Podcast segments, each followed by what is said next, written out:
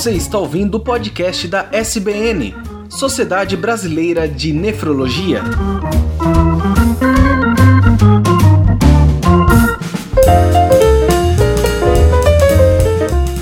Olá, ouvintes, sejam bem-vindos ao podcast da Sociedade Brasileira de Nefrologia. Eu sou Tarek Fernandes e hoje falaremos sobre a dieta no paciente renal crônico dialítico ou não.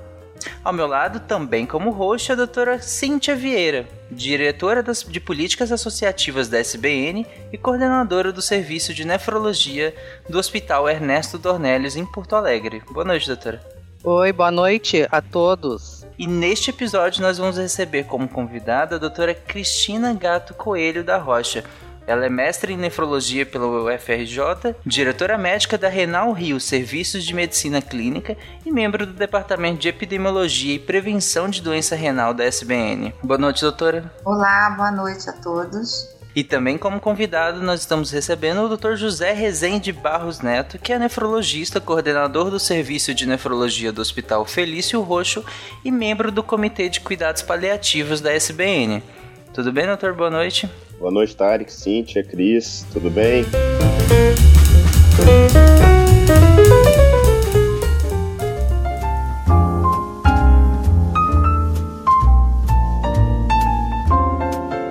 É um prazer com a SBN recebê-los aqui hoje uh, para nos falar, os nossos uh, ilustres colegas, a doutora Cristina e o doutor José Neto, para nos falar sobre o paciente renal crônico, em, a dieta no paciente renal crônico, tanto em diálise e não em diálise. Quer dizer que são fases diferentes do tratamento e que essas abordagens elas são distintas.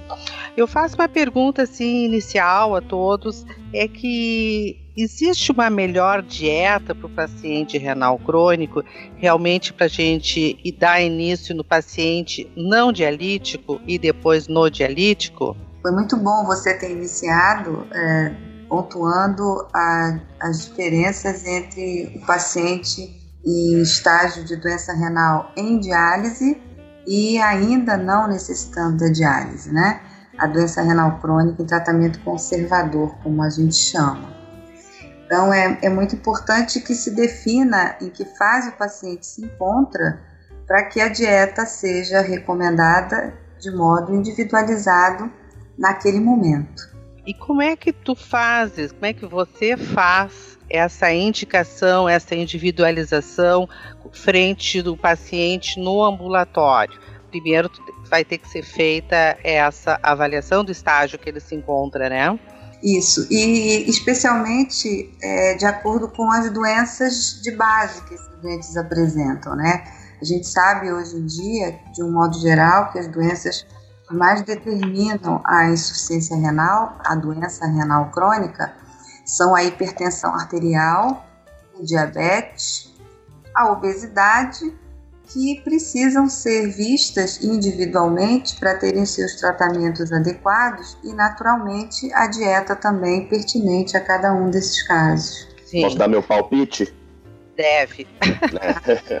Essa pergunta, na verdade, eu gosto até de voltar um pouquinho no tempo, porque até cinco anos atrás eu nunca tinha de fato estudado nutrição. E quando eu falo nutrição, no sentido mais amplo da palavra, não só dentro do, do contexto de doença renal crônica. Eu tive que ficar com sobrepeso e diabético para me interessar pelo tema. E quando me perguntam assim, qual é a melhor dieta para, eu faço primeiro o seguinte, qual é a melhor dieta para o ser humano? Então, o ser humano, de maneira geral, eu gosto de chamar que ele deve comer comida de verdade. O que é comida de verdade? Aquela que mais se aproxima daquilo que o ser humano evoluiu comendo. E de uma maneira bem simplista, eu, eu brinco que é bicho e planta. É quanto mais natural o ser humano comer, mais a gente vai se aproximar talvez de uma dieta a qual nós evoluímos para tal. E aí eu concordo plenamente com o que a Cris falou, de fazer essa individualização dentro do cenário de perspectiva da doença de base. É muito diferente você tratar paciente que já está em diálise daquele que está prestes a entrar em diálise, daquele que está com clearance de creatina, né, com a função renal ainda num estágio é, onde se tolere, é, vamos colocar assim, algumas é, situações que o paciente ali que está na pré-diálise talvez não tolere tão bem. Essas três doenças citadas pela crise, obesidade, diabetes e hipertensão, elas assolam não é só o paciente com problema renal, né? Elas assolam o mundo. E aí, se a gente encontrar alguma coisa para tratá-las, como foi meu caso, que estava sobrepeso e diabético, eu acho que isso já ajuda demais. Mas, doutor Neto, deixa eu lhe perguntar uma coisa. Quando a gente está frente ao paciente, seja ele obeso, diabético ou hipertenso, uh, em que vai iniciar alguma orientação, até antes de depois uh, ser encaminhado a uma nutricionista ou uma orientação mais dirigida a ele, existe sempre aquela nossa orientação máxima do nefrologista de começar a diminuir a proteína. O que, que vocês me dizem, me falam sobre isso? Porque existe a proteína animal e a proteína vegetal. Ô, Cíntia, eu, na realidade, até no último Congresso Mineiro, essa foi uma das minhas aulas. Sim. Uma avaliação crítica a respeito de proteína, custos versus benefícios, vamos dizer assim. E aí eu fiz uma revisão bem ampla da literatura e boa parte daquilo que, inclusive, muitos nefrologistas recomendam é muito mais baseado em senso comum do que de fato numa ciência robusta. A gente não tem uma ciência que respalde tanta restrição proteica quanto a maioria das pessoas acreditam. O melhor trabalho que a gente tem nessa área é um randomizado, que teoricamente para os leigos é a que está no topo do, da pirâmide das evidências, é a, é a evidência mais robusta, é o trabalho conhecido de nós nefrologistas, o MDRD. E o MDRD ele teve, trabalhou com dois grupos distintos e num grupo que tinha uma disfunção moderada ele fez uma janela de 0,6 gramas de proteínas versus 1,3. Para o leigo, 0,6, só para contextualizar, é uma restrição bem severa. A pessoa vai ter que cortar muita coisa do seu dia a dia. Enquanto 1,3, o sujeito consegue comer ovos de manhã, um bife na hora do almoço e um peixe à noite. E não houve diferença na evolução da doença renal crônica nesses subgrupos. E a questão é, a gente não tem uma evidência forte para fazer uma uma restrição severa. Essa restrição severa, boa parte dos trabalhos mostram que ela dificilmente é seguida pelos nossos pacientes.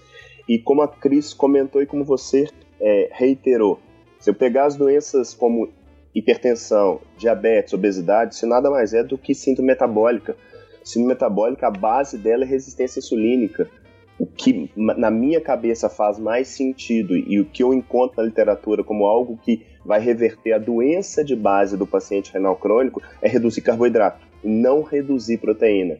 É óbvio que a partir do momento que a doença renal está mais grave, você acaba tendo que dar uma segurada. Mas não porque eu acredite que a, que a proteína é per si lesiva, mas muito mais porque o rim já está muito doente. Eu quero corroborar essa bela informação aí que o que o Neto deu, porque de fato todos os grandes trabalhos que falam em restrição mais acentuada da proteína, eles são de fato trabalhos que não têm uma base definitiva de que a progressão da doença renal é influenciada pela, pela dieta com percentual X de proteína. Então, se a gente considerar que a média é, recomendada pela Organização Mundial de Saúde entre 0,8 e 1 grama por quilo de peso, quando você impõe uma dieta restrita com 0,6 grama por quilo de peso, você está impedindo que essas pessoas recebam os aminoácidos essenciais, as proteínas que são importantes na formação de enzimas, todos os processos enzimáticos do organismo, a produção de anticorpos, portanto, a imunidade, coagulação, transporte de oxigênio que é feito pela hemoglobina, que é uma proteína. Então, a proteína de origem animal é a principal fonte de, de oferta de aminoácidos essenciais que são componentes da proteína. Então, a proteína animal, a gente diz que é uma proteína completa. Portanto, ela é fundamental em qualquer processo nutricional. E se a gente também for considerar que a sarcopenia, que é a perda de força e função muscular, acontece no processo de envelhecimento normal em todas as pessoas, ela é muito mais acentuada no paciente com doença renal crônica. E em cada estágio que vai se adiantando que essa doença progride, essa sarcopenia, essa perda de massa muscular se acentua e isso traz muito mais comorbidades do que auxilia no controle da, da progressão da doença renal. O Dr. Neto citou esse estudo e nas duas janelas, pelo que eu entendi, era uma dieta hipoproteica, né? E uma dieta, digamos assim, normoproteica, né? Uma dieta comum que, que você consome no seu dia a dia. É, e segundo o, o citado, além da baixa evidência científica de que de fato tem um impacto tão grande, é, tem pouca adesão, né? É difícil, né, cortar tanta proteína no dia a dia. Mas e como que fica para as pessoas que aderem a uma dieta hiperproteica, que hoje em dia, aliás, nos últimos 10 anos talvez, vem ficando cada vez mais famosa, né? Acho que dietas paleo, entre outras, que são hiperproteicas no caso. Então vamos, primeira coisa, quebrar aí um, um mito. A dieta paleo, ela por definição, ela não é hiperproteica, nem a low carb é hiperproteica, até porque é difícil para burro fazer dieta hiperproteica só comendo comida. A maioria dos trabalhos mostram que, que as dietas, sejam elas baixas em gorduras ou baixas em carboidratos, elas vão ficar com mais ou menos 20% de proteína na sua composição. É engraçado citar que talvez o melhor trabalho que reflita um benefício de uma dieta com baixo teor de carboidrato num cenário de paciente diabético e com doença renal crônico, que é um trabalho que saiu na Diabetes em 2003, outro randomizado, esse paciente usou uma dieta 10% de proteína versus 25 a 30% de proteína. E o benefício dele não foi só em progressão de doença renal, ele foi também em morte, dando um NNT de 5. O que quer dizer esse NNT de 5? Para cada 5 pacientes tratados com essa dieta mais rica em proteína, e isso sem suplementação, eu não estou dando para ela pó, né? Eu não estou dando para ela whey protein, estou dando comida. Tô dando ovos, tô dando queijo, tô dando carne, tô dando literalmente comida. Esses pacientes, de cada cinco tratados, um deles deixava de ir para diálise ou morrer comparado à dieta padrão que é recomendada no, nos moldes atual. Eu gosto de fazer uma analogia com os pacientes que é o seguinte: ninguém tem dúvida que atividade física faz bem para a saúde. Mas se eu pegar uma paciente que tem uma doença cardíaca muito grave e pedir para ele correr na esteira, talvez ele morra. Não porque a atividade física faz mal, é porque o coração está muito ruim. A mesma coisa a proteína com o rim. Para mim é uma falácia lógica. O paciente que tem uma disfunção muito grave, esse cara não consegue manipular bem a proteína. Se a gente pensar 60, 70 anos atrás, não existia diálise. A única coisa que eu podia fazer para o paciente era restringir proteína para postergar o inevitável, que era a morte. Eu estava lá em, em, no Congresso Mineiro, eu conversei com, com o Oswaldo Merege.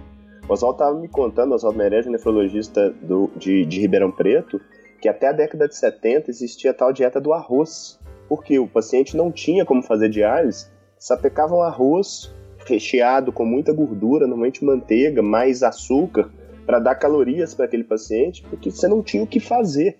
Só que hoje a gente tem o que fazer. A, a Cris ponderou muito bem às vezes a gente está restringindo proteína, uma falsa ilusão de estar tá ajudando o paciente e está elevando esse paciente, às vezes, dois meses para frente e ele chegando completamente desnutrido na diálise, numa condição muito pior do que ele poderia estar tá chegando. É, isso eu acho que é importante sempre enfatizar que, a, que o tratamento centrado no paciente é a melhor coisa, vai depender tanto do paciente, do controle do paciente e da patologia.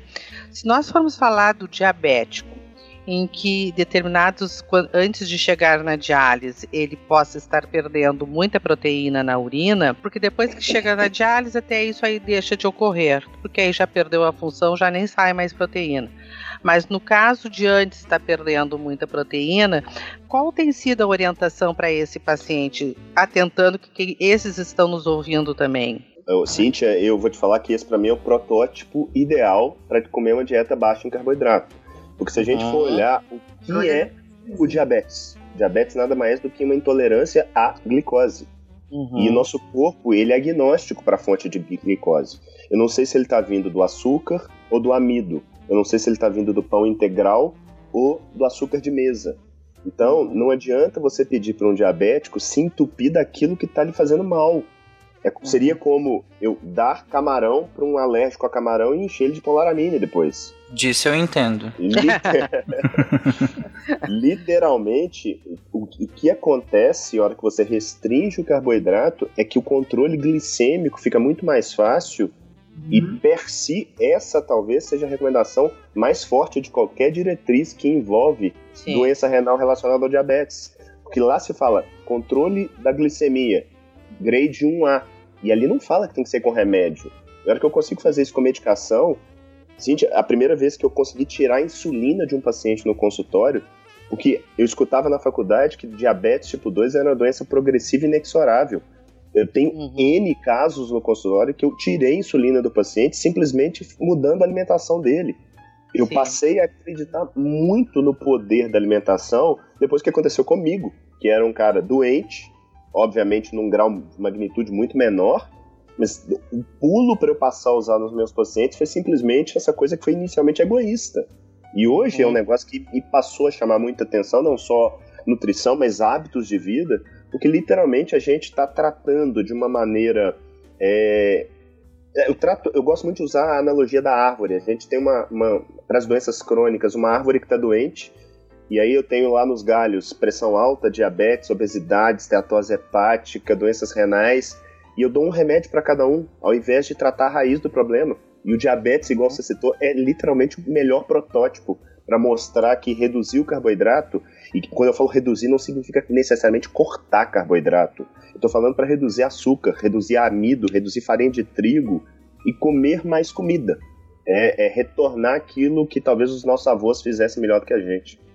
Esse é o ponto, né, Neto? É o tratamento do diabetes e da hipertensão arterial. No caso, os dois focos principais, em terceiro a obesidade, claro, não em terceiro por ser menos importante, mas por ser um item a mais, de que o tratamento, uh, a orientação nutricional na doença renal crônica em qualquer um de seus estágios, ela obrigatoriamente passa pelo controle da doença de base. Então, se você controlar o diabetes, a hipertensão e a obesidade, naturalmente com dietas adequadas a cada um ou aos três, que muitas vezes vêm combinados, aí sim você pode estar dizendo que está interferindo não só na qualidade de vida, como na progressão de perda de função renal. É óbvio que se a gente for falar de outros elementos como fósforo, potássio, que estão envolvidos aí na dieta com mais, com menos proteína, isso também vai ter um peso diferenciado em cada fase da doença renal que o paciente apresenta. Antes de nós passarmos, acho que nós vamos ter que falar no potássio, mas assim, ó, o doutor Neto nos, nos explica, nos falou que o mais importante é a comida, né? A comida natural.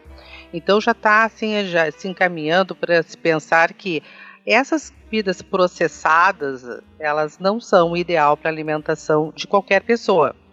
E para o renal crônico, tem alguns uh, detalhes que eu gostaria que vocês comentassem porque especificamente não deveria ser relativo ao sódio, relativo ao potássio, se vocês pudessem comentar. Ô, Cíntia, eu até complementando isso que a, que a Cris falou anteriormente, eu gosto muito de lembrar o seguinte: a gente está tratando ali 60, 65% das pessoas com hipertensão e diabetes que andam de mão dadas com a obesidade.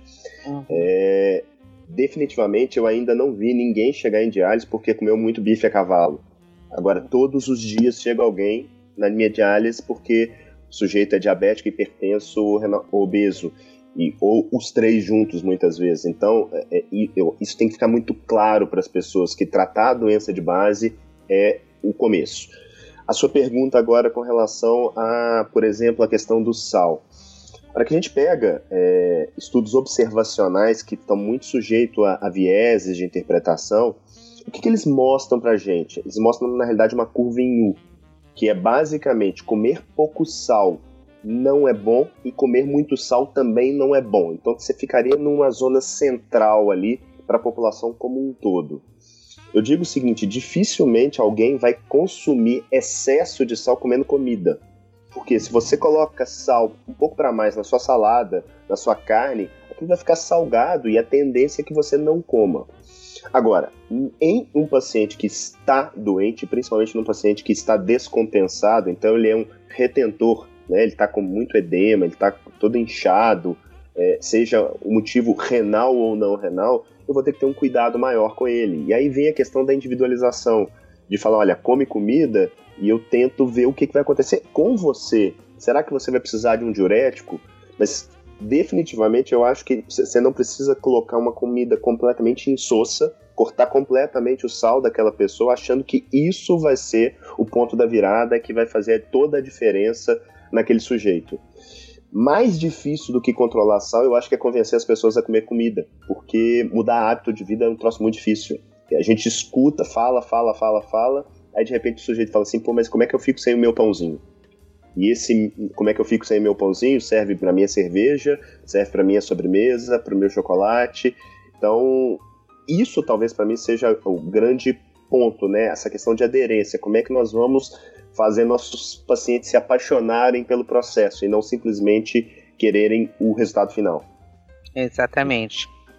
É, Neto, eu acho que essa é uma, uma, uma observação muito importante, porque quando você fala de alimento processado, obrigatoriamente a quantidade de sal para conservar, ou para dar sabor, ou para dar cor nos alimentos, os famosos sais que permitem que os alimentos tenham um tempo maior de duração nas prateleiras, fica impraticável o controle, de, controle da quantidade deles na, na alimentação diária. Então, quando se propõe a alimentação mais natural, mais artesanal, as, as pessoas têm a oportunidade de utilizar outros sabores, temperos, ervas, que naturalmente vão impedir que exista uma necessidade maior de sódio, do sal de cozinha, e naturalmente restringir para essas pessoas que estão com mais difícil controle da pressão arterial ou que estão inchadas, com edema, que precisariam até das medicações em doses maiores, como diuréticos ou os antihipertensivos. Então, acho que é muito importante sempre a gente encontra no dia a dia, no momento da consulta, um momento para falar disso e o quanto que o alimento artesanal é muito mais saudável, justamente porque ele não está trazendo essa carga toda de sódio, de sal, que você não tem controle, como você tem fazendo o alimento na sua casa, né? Sódio e açúcar, né, Cris? Porque Sim eu lembro uma vez, uma coisa que fez parte da minha infância, aquelas bisnaguinhas industrializadas, eu lembro daquilo uhum. ali. E aí eu lembro que depois que eu comecei a estudar, eu passei a prestar atenção em rótulos, que é um negócio que a gente não presta muita atenção, pelo menos eu não prestava até então. E aí eu fui pegar o rótulo daquele negócio, aquele troço tem xarope de milho de alta concentração de frutose, que é basicamente açúcar. Eu falava, como é que pode? O troço não tem gosto de açúcar, tem um monte de sódio, tem um monte de sal, mas ele não é salgado, porque a, a indústria consegue transformar alimentos é, com essas combinações em, em algo hiperpalatável. A pessoa come muito e não percebe de fato que ele está comendo um monte de sódio, um monte de açúcar, um monte de farinha, e que na realidade aquilo ali é que possivelmente está sendo um grande é, tijolo para o adoecimento dela. Interessante é que, só uma observação rápida, o quanto mais as pessoas tendem a se alimentar com esse tipo de alimento, mais elas tendem a ter necessidade de se alimentar com esse tipo de alimento e a alimentação natural passa a ser um pouco, digamos, sem graça por conta justamente do efeito de hiperpalatabilidade que esses alimentos geram, né? Você tem uma, uma quantidade gigante de gordura, açúcar e sal neles, quando você vai consumir um, uma comida natural, em que óbvio não vai ter quantidades tão discrepantes assim de, desses constituintes, a pessoa acha a comida um pouco sem graça, por assim dizer. Isso é a pura verdade, porque tem trabalhos que demonstram as papilas gustativas, que são as estruturas na língua que percebem o sabor, elas ficam aumentadas, hipertrofiadas diante de mais sal, de mais elementos é, que, que interferem nesse no paladar, esses elementos que estão nos alimentos industrializados. E tem vários estudos que mostram que no momento em que você tira o sal, tira esses, esses fatores todos, é, essas papilas levam mais ou menos uma semana, dez dias para voltarem ao tamanho normal e daí sim passarem a perceber outros sabores. Então você tem toda a razão de dizer que quando muda a dieta, e as pessoas reclamam, dizem isso, eu não consigo comer porque eu não sinto gosto nenhum. É verdade, não sentem. Só que tem que ter paciência, acreditar e esperar que em poucos dias vai ser restabelecida a capacidade de sentir o sabor dos alimentos de novo. É o que a gente percebe mais assim no jovem, né? que consulta que ele gosta mais desse fast food mesmo, que é essas comidas mais uh, uh, de hambúrgueres e tal, porque é, ela fica mais palatável, né, na realidade, do que uma comida natural, né. Então, é e, e, e olha que coisa interessante, se a gente olhar para a natureza, a natureza dificilmente você vai encontrar gordura e carboidrato juntos. Normalmente a, a gordura ela acompanha a proteína e o carboidrato acompanha-se de fibra. É, é, essa combinação gordura-carboidrato tão frequente em alimentos processados é uma invenção nossa. E é isso talvez que seja o grande problema. Porque existem populações muito bem saudáveis ao redor do mundo que 70% da alimentação deles é carboidrato, mas eles não estão comendo fast food. Eles estão comendo a base de batata, eles estão comendo a base de arroz. Então, esse, é, a, a, o grande problema é o seguinte: não é o carboidrato, a gente não tem que também ter uma carbofobia. Agora, se você está doente, se você é diabético, se você está obeso, cara, definitivamente o melhor carboidrato do mundo não é uma melhor opção para você naquele momento. Então, isso tem que ficar muito claro para as pessoas, porque senão as pessoas começam assim, ter medo da banana, né? Olha para a banana, nossa, ali tem muito carboidrato, é, é, vira uma doença. Do mesmo jeito que criaram uma lipidofobia e a gente passou os últimos 40 anos olhando para a gordura de forma torta, a gente tem que ter cuidado também para não culpar o carboidrato por tudo. É, na verdade, não é ele o culpado, talvez seja muito mais o excesso de processados, de farináceos, de açúcar que estão causando isso tudo.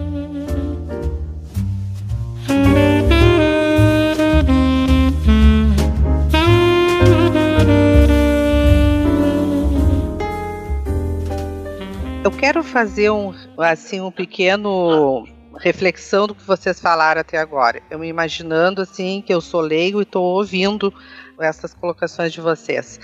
Paciente diabético, então, ou hipertenso, ou que está obeso, em que ele precisa tratar é a causa então, ao invés da gente se deter tanto na proteína, talvez seja no caso do diabético, é realmente ver mais o carboidrato, né, Neto, para ver se à medida que tu tratas a, a patologia ou diabetes em si e o carboidrato em que ele vai melhorar essa resistência insulínica, ele consiga dessa forma uh, chegar a um ponto de equilíbrio, né?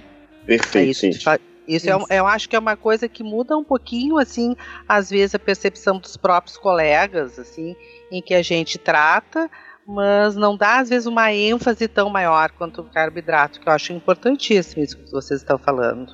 Com certeza.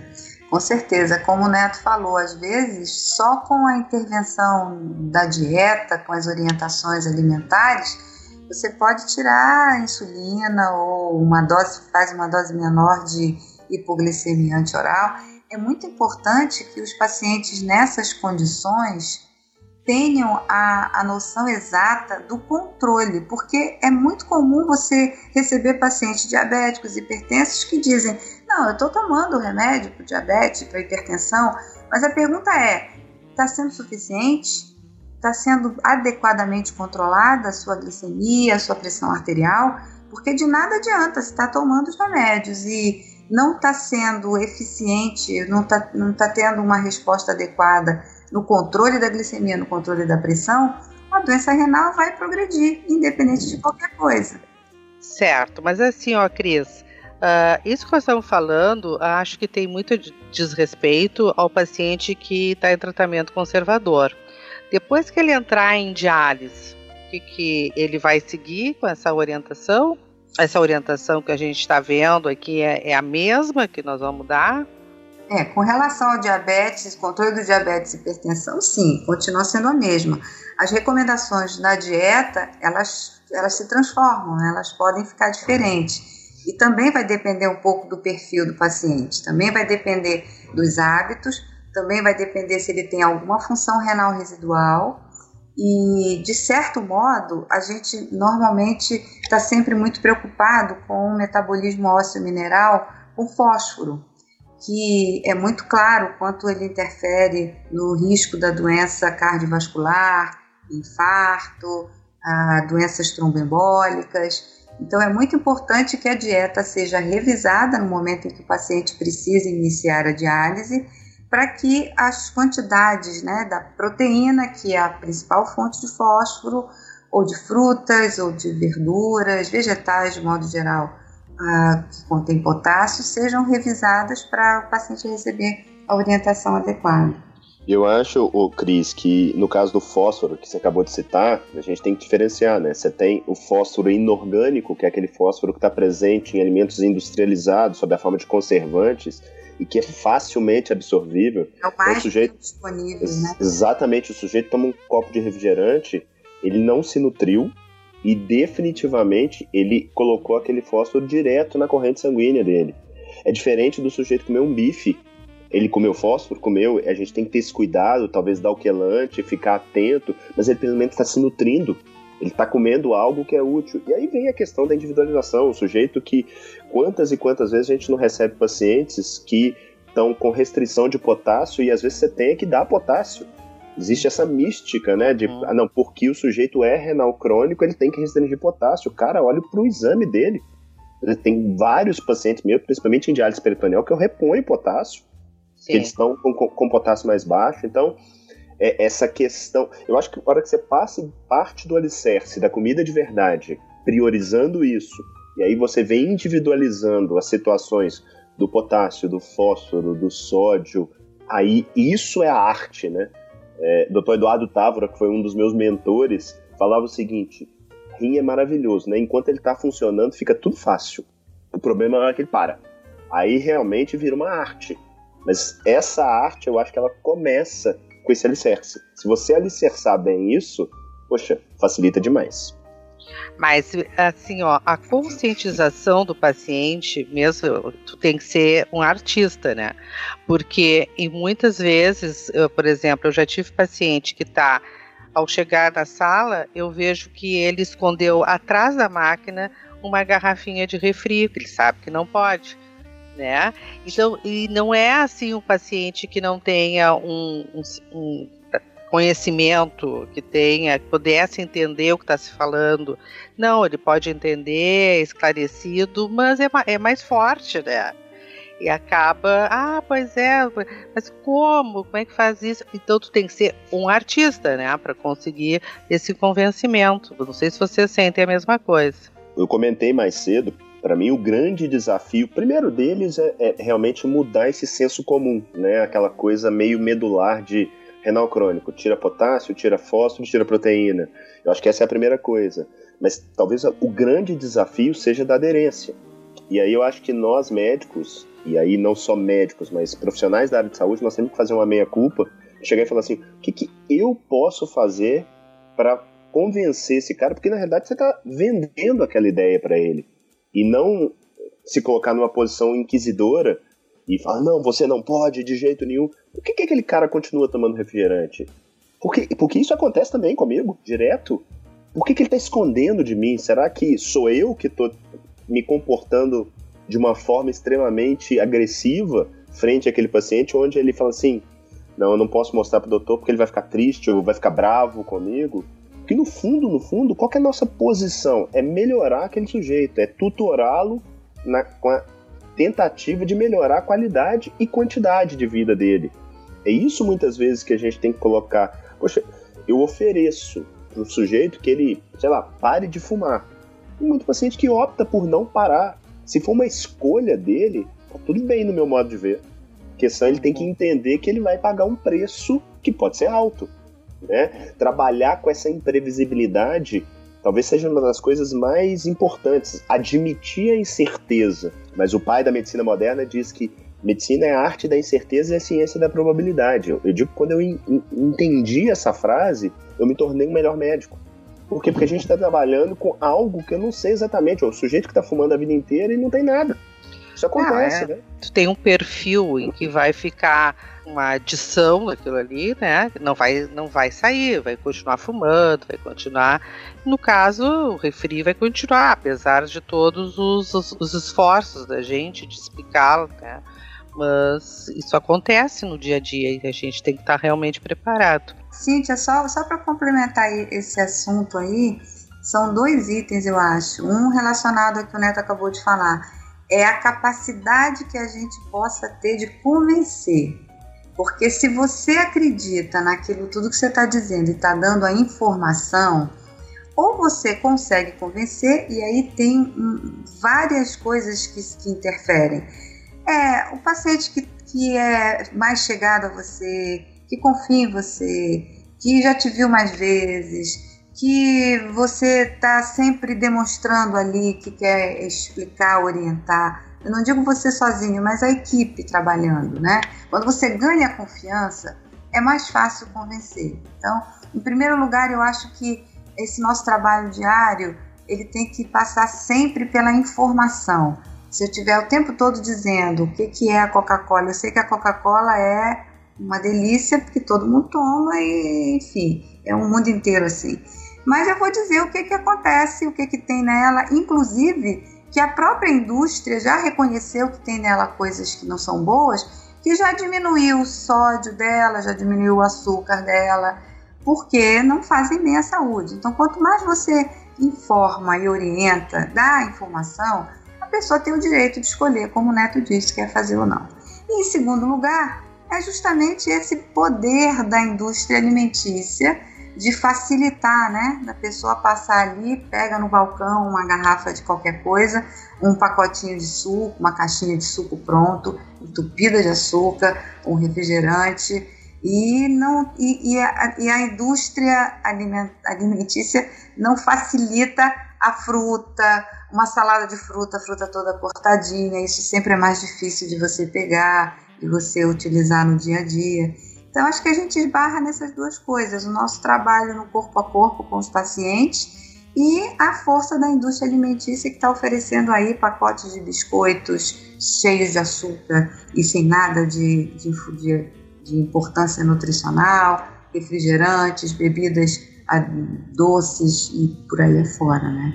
E assim, só uma coisa que me veio à cabeça aqui, eu, eu acho que deve ser uma retórica na vida de vocês também, mas que me incomoda profundamente é a comida que hospitais, clínicas estão servindo. Porque nós estamos conversando aqui a respeito de comida, mas a, a grande maioria dos hospitais, clínicas no Brasil, o que, que eles estão servindo para os nossos pacientes? Caixinha pão, bo bolacha, caixinha de suco, sabe? É, é, poxa, o local que deveria estar tá primando pela saúde está oferecendo isso.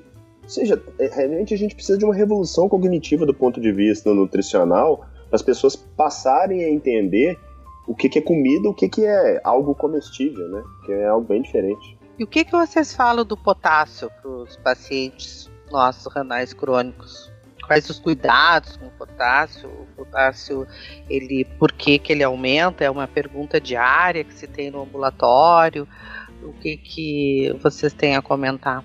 Sim, é, a gente sempre está informando porque não só pela própria, pela própria condição da doença renal, o rim é o principal órgão que excreta potássio, mas também por, pelo uso de algumas medicações que também favorecem a retenção de potássio na, nas condições de doença renal. Então, a gente está sempre atento e mostrando para os pacientes que a, a dieta está relacionada diretamente com o nível de potássio sanguíneo, o risco que o potássio elevado no sangue causa de arritmias cardíacas, o risco desse potássio também ser muito baixo, então o monitoramento disso através de exames e com, a, com as orientações nutricionais são sempre presentes né, na, nas nossas consultas é, frequentes com os pacientes, principalmente em diálise. É claro que os pacientes ainda não em diálise têm aquele grupo de pacientes com maior tendência a desenvolver hiperpotassemia, e aí, portanto, esses pacientes precisam ter mais atenção nessas orientações, e às vezes o uso de algumas medicações também que auxiliam na eliminação de potássio, né? Os, as resinas, chamadas resinas de troca. E sabe o que eu acho também? Nessa hora, a hora que eu preciso efetivamente controlar o potássio, porque ele efetivamente já está alto, ele está pelo menos borderline, eu preciso de uma boa nutricionista.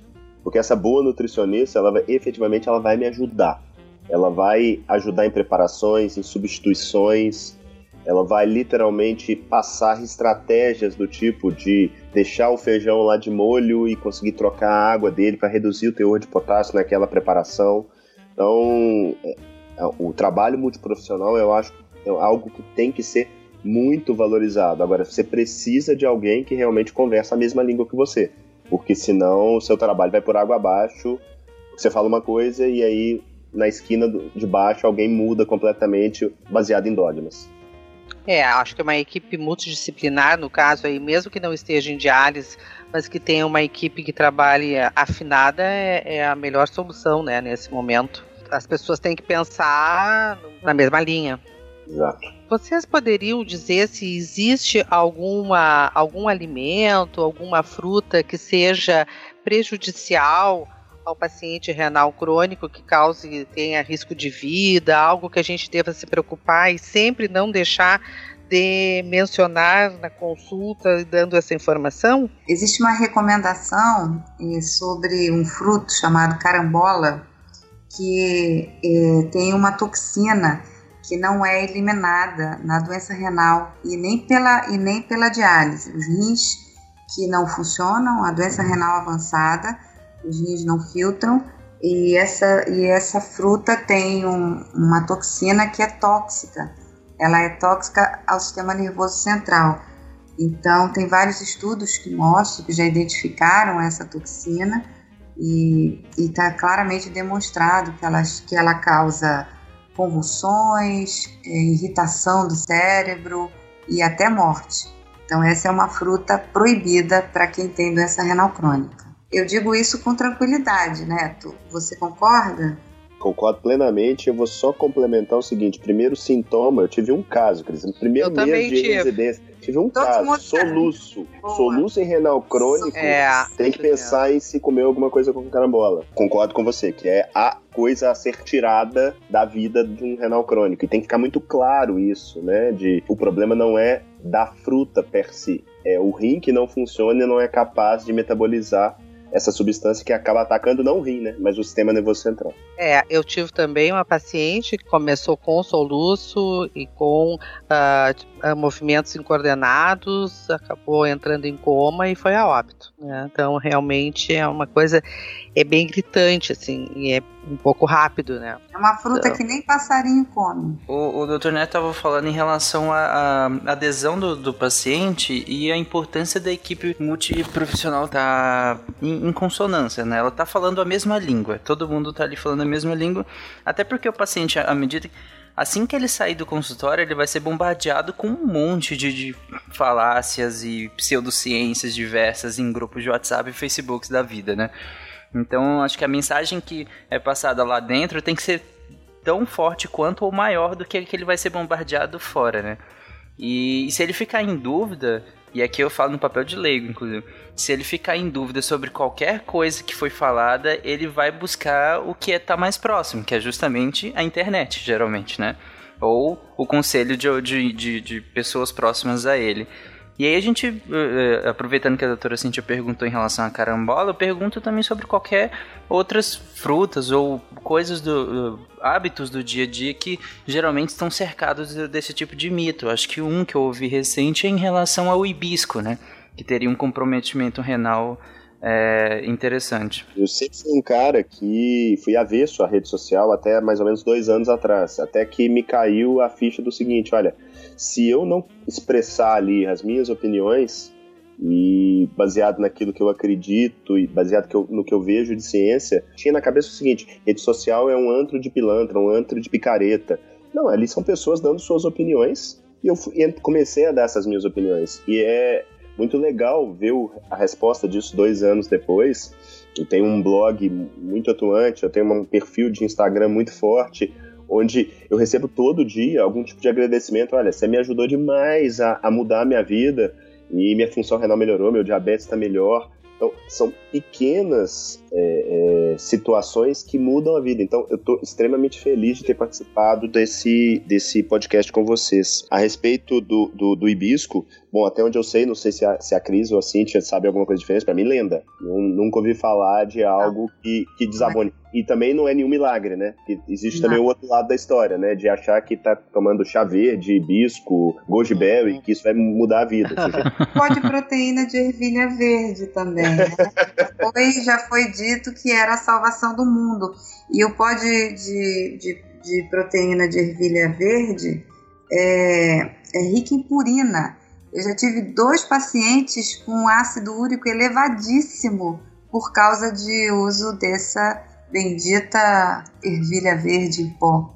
Esse pozinho, esse pó. É, é. Informação, não sabia dessa. É, Green não, Pea Protein Powder é um pó de proteína verde, de ervilha verde, sei lá como é que faz isso. Essa tara das pessoas por pó me irrita, sabe? Porque as pessoas estão com medo de comer ovos e estão se entupindo de whey, de creatina, de pó de ervilha. Isso a gente, na hora que estava falando de alimentos industrializados, esses pós de proteína, eles têm mais ou menos, dependendo de qual é a apresentação, mais ou menos sódio, fósforo, potássio é muito difícil você acreditar que um, uma, um pó de proteína, por exemplo, só tem a proteína e não tem mais nada.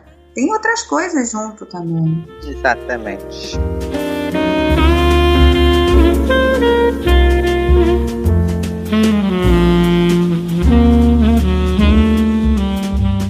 Bom, pessoal, a gente está se encaminhando ao fim. Eu gostaria de ver qual é a mensagem que vocês uh, deixariam individualmente vocês deixariam nesse podcast para os nossos pacientes e os nossos colegas? Em primeiro lugar, é muito realmente é, é muito importante a gente parar para falar sobre isso e a gente podia falar ainda mais tempo.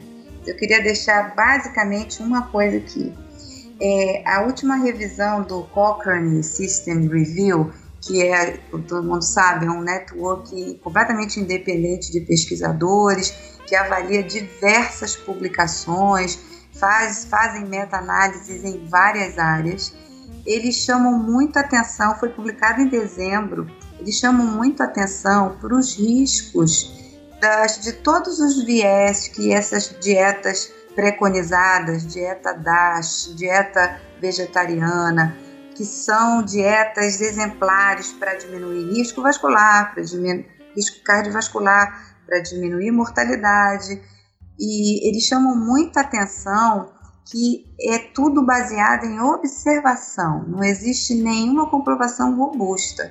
Portanto, quando a gente pega essas meta-análises e consegue ver como que, que os grupos são diferentes, alguns em pacientes diabéticos, outros em não diabéticos, alguns com função renal entre 15 e 60 ml por minuto, alguns com função renal abaixo de 30 ml por minuto, a gente chega à conclusão que eu acho que foi o cerne da nossa discussão aqui, é individualizar o tratamento, individualizar a nutrição para o paciente que tem doença renal crônica, dependendo da doença de base, dependendo do estágio em que ele se encontra. E essa que é a minha mensagem final. Doutor Neto? Bom, eu primeiro queria parabenizá-los pela iniciativa. Eu sou um grande ouvinte de podcasts, adoro a mídia. Acho que é uma forma fácil de você aproveitar seu tempo ocioso, às vezes num carro, numa academia, e tá trazendo informação de, de qualidade. Estou muito satisfeito com o nível da discussão, estou extremamente é, impressionado como a gente conseguiu, talvez em uma hora, trazer tantas informações e trazer para a discussão algo para mim que é o cerne da ciência, que é tentar o tempo todo ir contra o senso comum. Porque todas as vezes que a gente é humilde o suficiente para ir atrás, como a ciência bem diz, do ignoramos, ou é nós não sabemos, nós estamos mais próximos de talvez descobrir a verdade. A ciência só andou nos últimos 500 anos muito por causa disso, porque a gente passou a questionar e não só acreditar cegamente. Senão até hoje a gente ia estar usando sanguessuga nas pessoas. Então, não é a, a ciência muda, a medicina muda, a nutrição muda. É preciso que nós estejamos muito cientes da nossa, do nosso papel, da nossa responsabilidade de levar essa mensagem é, para os nossos colegas, para os nossos é, é, pacientes e que, em última análise, a gente passe a valorizar aquilo que eu comecei lá no início e que alicerça aquilo que eu tanto acredito como uma verdadeira é, base para tudo, que é comida de verdade. Olha, foi uma reunião muito boa. Acho que, conforme vocês falaram mesmo, em uma hora se conseguir avançar tanto. A SBN realmente tem tido esse, essa atividade de podcast que está sendo um sucesso, que atinge um número muito grande de pessoas. Nós estamos também muito felizes e a participação de vocês foi excelente. Nós agradecemos muito.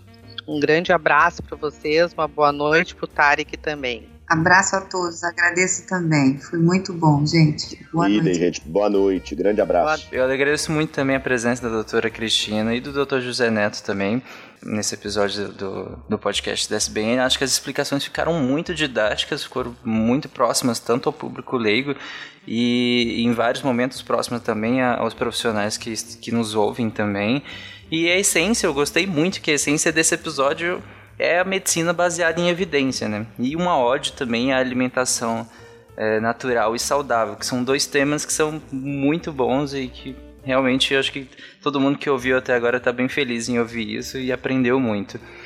E eu convido todos os ouvintes a acessarem também o site do Deviante, que é deviante.com.br, e comentarem na postagem desse episódio. Sejam críticas, elogios ou mesmo dúvidas que possam ter restado aí ao longo do episódio Além disso, acessem o site da SBN também, nós também publicamos o episódio lá, e o Twitter da SBN, que é SBN Nefrologia, é, lá no Twitter. Acessem também, tem muita novidade lá. E abraços e até o mês que vem com mais um tema do podcast da Sociedade Brasileira de Nefrologia. Tchau, gente. Um abraço.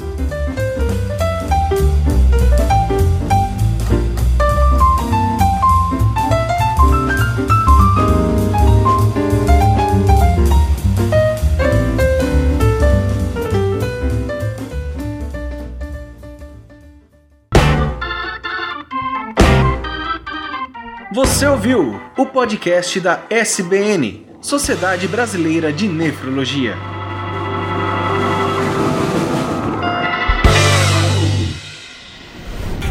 Este programa foi editado por Tapcast. Edições e Produções de Podcast.